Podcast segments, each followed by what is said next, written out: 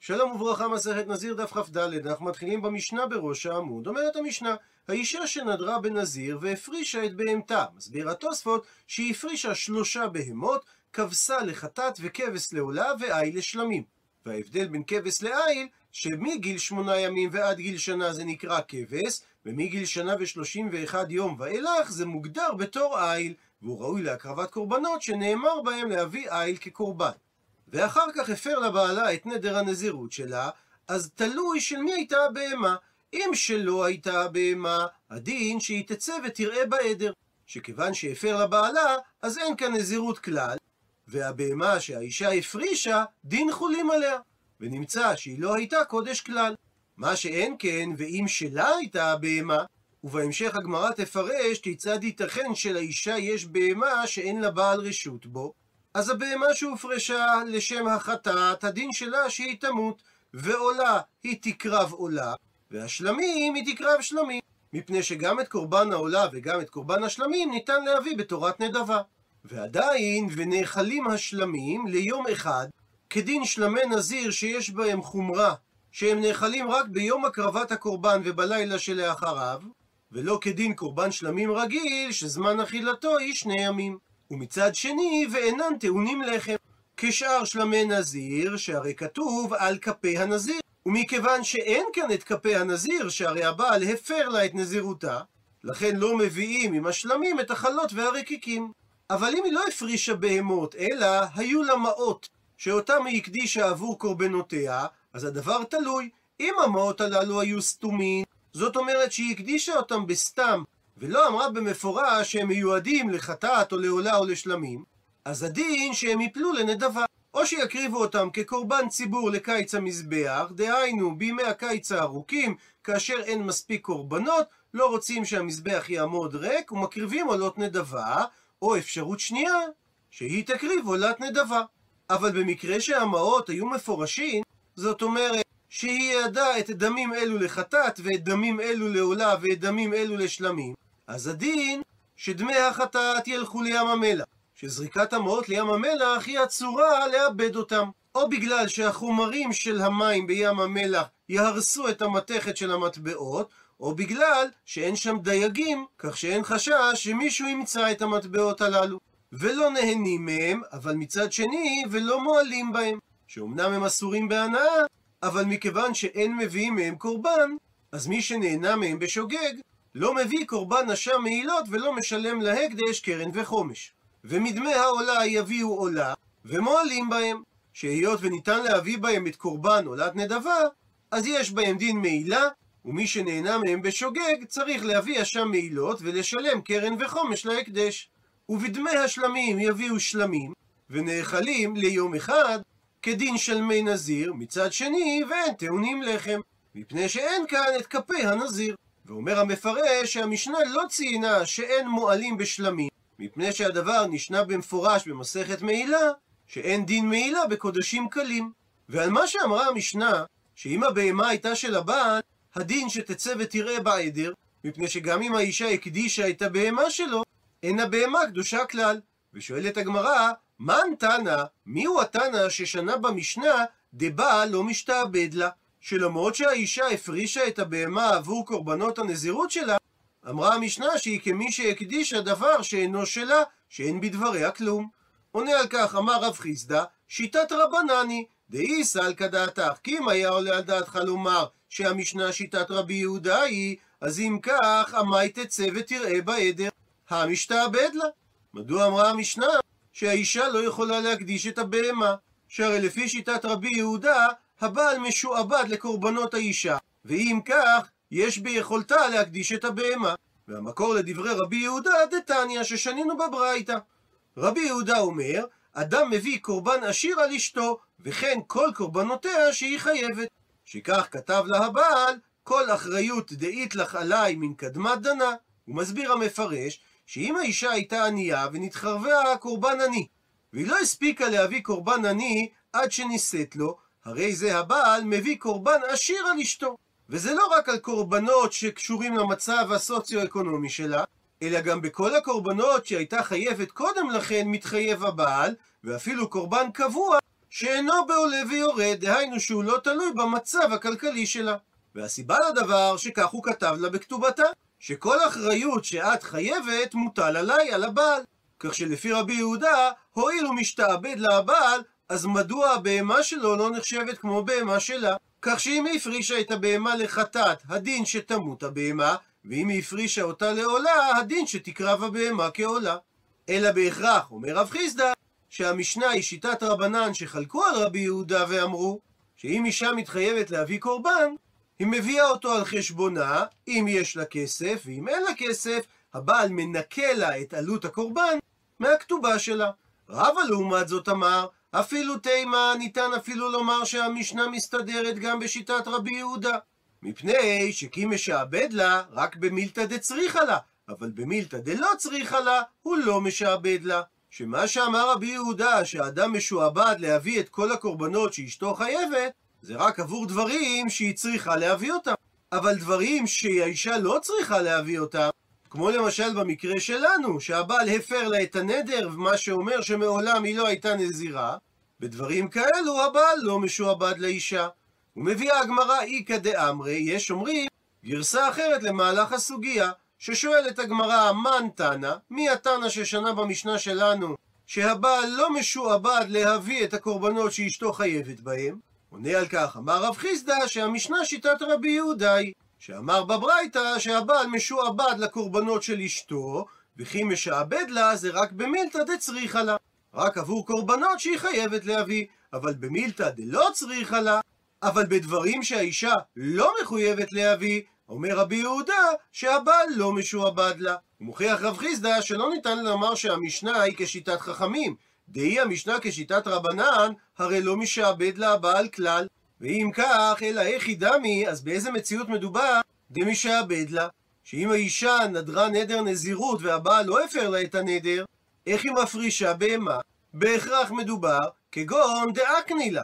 שהבעל יקנה לה מרצונו את הבהמות שלו כדי שהיא תוכל להקדיש אותם עבור הקורבנות שהיא מחויבת להביא. והרי וכיוון דאקני לה, הווה דנפשה. כיוון שהוא יקנה לה את הבהמות, אז הבהמות שייכות לה, וגם אם הוא יפר לה את הנדר, זה לא מפקיע את דין הקדשת הבהמות. ולכן אמר רב חיסדא שהמשנה שלנו בהכרח שיטת רבי יהודאי. הפכנו דף, רבא לעומת זאת אמר, אפילו תימה ניתן אפילו לומר שהמשנה מסתדרת לשיטת רבנן, ועל מה שהקשה רב חיסדא, באיזה אופן נסביר את המשנה, שהבעל מקנה את הבהמה לאישה והיא מפרישה אותה לקורבן, ובכל זאת, אם הוא הפר לה את הנדר, לא חלה על הבהמה קדושה, כי מקנה לה נמי במילתא דצריכה לה. שמראש הבעל יקנה לאישה את הבהמה רק עבור דבר שהיא צריכה ומחויבת בו, אבל במילתא דלא צריכה לה, לא מקנה לה. שאמר לה הבעל, אם תהיה צריכה לשום כפרה, תהיה הבהמה שלך, וכיוון שמתברר למפרע שהיא לא צריכה את הבהמה, שהרי הוא הפר לה את הנדר, אז הבהמה לא שייכת לה, ולכן היא תצא ותראה בעדר.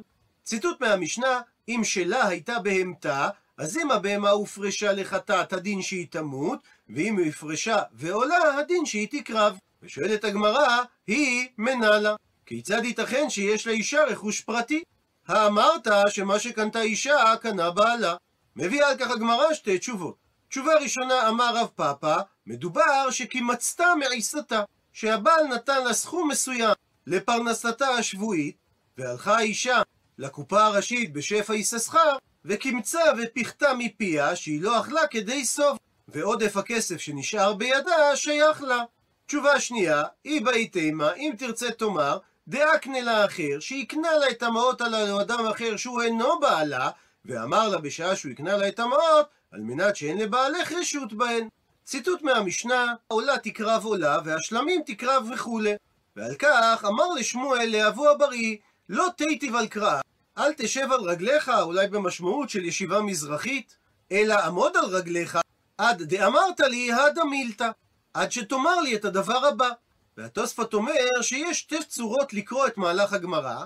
אפשרות אחת שמכאן ואילך זו תשובתו של אבו אבראי, אפשרות שנייה, וככה נסביר, ששאלתו של שמואל ממשיכה עד השורה השנייה לפני סוף העמוד, ובשורה השנייה לפני סוף העמוד, תשובתו של אבו אבראי.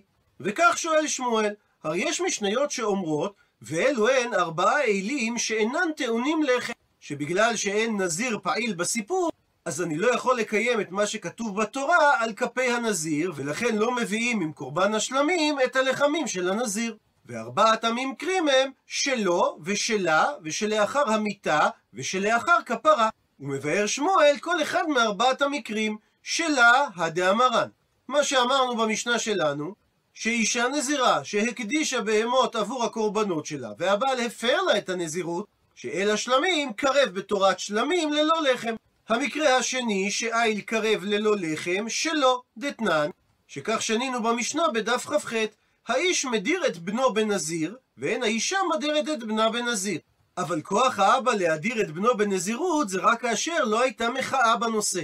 שאם גילח הבן את שערו, שגילחו קרובים את שערו, או שמיכה הבן ואמר שהוא לא רוצה להיות נזיר, או שמיכוהו קרובים ואמרו שהם לא מסכימים שהוא יהיה נזיר, אז במקרה כזה, אם היו לו לאבא מעות סתומים, שהוא הפריש עבור קורבנות הנזירות של הבן והוא לא פירש, שהמעות עבור חטאת, עולה ושלמים, אז הדין שהמעות יפלו לנדבה, ואם המעות היו מפורשים, אז כפי ששנינו במשנה שלנו, דמי החטאת ילכו לים המלח, בדמי העולה יביאו עולה, ולכן הדין הוא מועלים בהם, שאם אדם נהנה מדמי העולה בשוגג, הוא מתחייב וקורבן או שם מעילות, והוא צריך לשלם להקדש קרן וחומש, ועבור דמי השלמים יביאו קורבן שלמים, שמצד אחד יש בו חומרה של שלמי נזיר, ונאכלים ליום אחד ולא ליומיים, מצד שני ואינם טעונים לחם, שהרי לא ניתן לשים את הלחם על כפי הנזיר. המקרה השלישי, שלמים שלאחר מיתה מנהלן, ויש שלא גורסים את המילה מנהלן, שהרי שאלת הגמרא זה לא מהיכן לומדים את זה, אלא באיזה מציאות מדובר. דתנן, שכך שנינו במשנה במסכת מעילה, המפריש מעות לנזירותו, כדי להביא מהם קורבנות עבור נזירותו, הדין שלא נהנין מהן, מצד שני, ולא מועלין בהם. שאם אדם עבר ונהנה מהם בשוגג, הוא לא צריך להביא קורבן אשם מעילות, ולא לשלם קרן וחומש להקדש, והסיבה, מפני שהם ראויים להביא בכולם שלמים. שהרי בכל סכום המעות הוא יכול לקנות בהמה של שלמים, ואת קורבנות החטאת והעולה הוא יביא מכסף אחר. וכפי שאמרנו, שלמים זה קודשים קלים שאין בהם מעילה. ובמקרה שמת הנזיר והיו לו מעות סתומים, הדין שהמעות יפלו לנדבה כפי שהסברנו. ואם היו לו מעות מפורשים, אז דמי החטאת יוליך לים המלח, והדין שלא נהנין ולא מועלים בהם, כפי שהסברנו קודם, ואת דמי העולה יביאו קורבן עולה במקומם ומועלים בהם, ובדמי השלמים יביאו קורבן שלמים, ומצד אחד ונאכלים ליום אחד כחומרת שלמי נזיר, ומצד שני ואינן טעונים לחם, שהרי אין כנזיר לשים את הלחם על כפי הנזיר. והמקרה הרביעי שלאחר כפרה, מסביר המפרש שאם הנזיר הפריש בהמתו ועבדה, או שהוא הפריש מעות ואיבד אותם, ואז הוא הפריש או בהמה אחרת או מעות אחרים תחתיהם, ואחר כך נמצאו בהמת החטאת המקורית או דמי החטאת המקוריים, הדין שהחטאת תמות ודמי החטאת הוא יוליך לים המלח, והעולה תקרב עולה והשלמים לשלמים, והם נאכלים ליום אחד ואינם טעונים לחם. והדין הזה סברה הוא, שהרי במקרה של איל שלמים שלאחר המיטה, מהי הטעם שאמרנו שלא מביאים איתו לחם? מפני דלא חזיה לכפרה, שהרי הנזיר מת. אז על אותו עיקרון, גם איל שלאחר כפרה, נמי הלא חזיה לכפרה. הרי הבעלים כבר התכפר, ומכיוון שכך, כאשר מקריבים את אל השלמים, לא ניתן להביא איתו לחם. עד לכאן פירש שמואל לאבו הבריא את דין ארבעה אלים שאינם טעונים לחם. ושואל שמואל ותו ליקה, מדוע יש במשניות רק את ארבעת האלים הללו? ולפי גרסת הבח, והאיכא דתני לוי, שנה לוי בברייתא מקרה נוסף, שאר כל שלמי נזיר ששחטן שלא כמצוותן, הדין שהם כשרים ולא עולים לבעלים לשום חובה. הוא מסביר המפרש, שאם שחטו את שלמי הנזיר שלא כמצוותן, שמצוותן של שלמי נזיר זה להביא קורבן בין שתי שנים, והוא הביא קורבן בין שנה אחת. או אפשרות נוספת, שהוא לא שחט את הקורבנות לשם שלמי נזיר, אלא לשם קורבן אחר. אומרת הברייתא שהם כשרים, אבל ולא עולים לבעלים לשום חובה. ובנוסף לכך, ונאכלים ליום אחד כדין החומרה שיש על שלמי נזיר, ומצד שני, ואינן טעונים, לא לחם ולא זרוע. שבשלמי נזיר יש דין מיוחד, שמבשלים את הזרוע של הבהמה, דהיינו חלק מהרגל הקדמית, ומניפים אותה יחד עם הלחם על כפי הנזיר. ובשונה מדין שלמים רגילים, הזרוע נאכלת לכהנים ולא לבעלים. ואמרה הברייתא, שבמקרה שלפנינו לא מביאים לחם, והכהנים לא מקבלים את הזרוע. עד לכאן הציטוט בהברייתא, ושואל שמואל, מדוע המקרה הזה לא הובא במשניות? עונה לו על כך, אבו הבריא, שהמשניות כמצוותן כחשיב, שלא כמצוותן לא כחשיב. המשניות הביאו רק מקרים של אלים שהוקרבו כשלמי נזיר, כדינם וכמצוותם. והייתה סיבה שגרמה שלא מביאים לחם איתם. מקרים כאלה יש רק ארבעה. לעומת זאת, הברייתא שדיברה על שלמי נזיר שאינן טעונים לחם, זה מפני שהם הוקרבו שלא כמצוותן, ואת המקרה הזה המשניות לא החשיבו. עד לכאן דף כ"ד. למעוניינים בהרחבה, הזכרנו שכאשר המעות היו מפורשים, דמי החטאת יוליכו לים המלח. ובעקבות נסיגת קו החוף של ים המלח בשנים האחרונות, נמצאו שני עוגני עץ. העוגן הראשון שנמצא מצפון לעין גדי הוא עוגן רומי. העוגן היה מצופה ברובו במשקעים של ים המלח, והוא היה נראה כבצל העשוי שכבות של ארגונית וגבס. משקלו הגיע אז ל-600 קילוגרם. חלקו העליון של העוגן היה חשוף, ונקרו בו נקב לחבל העוגן, וליבת עץ של מטה עופרת שלא שרד. זהו טיפוס של עוגן רומי, בעל מטה עופרת עם ליבת עץ, והוא מתוארך גם על פי גיל פחמן 14 למאה הראשונה לפני ספירת הנוצרים. עוגנים מטיפוס זה שכיחים בים התיכון, ובו שורדים מהם בדרך כלל רק חלקי העופרת, המטה והקולר.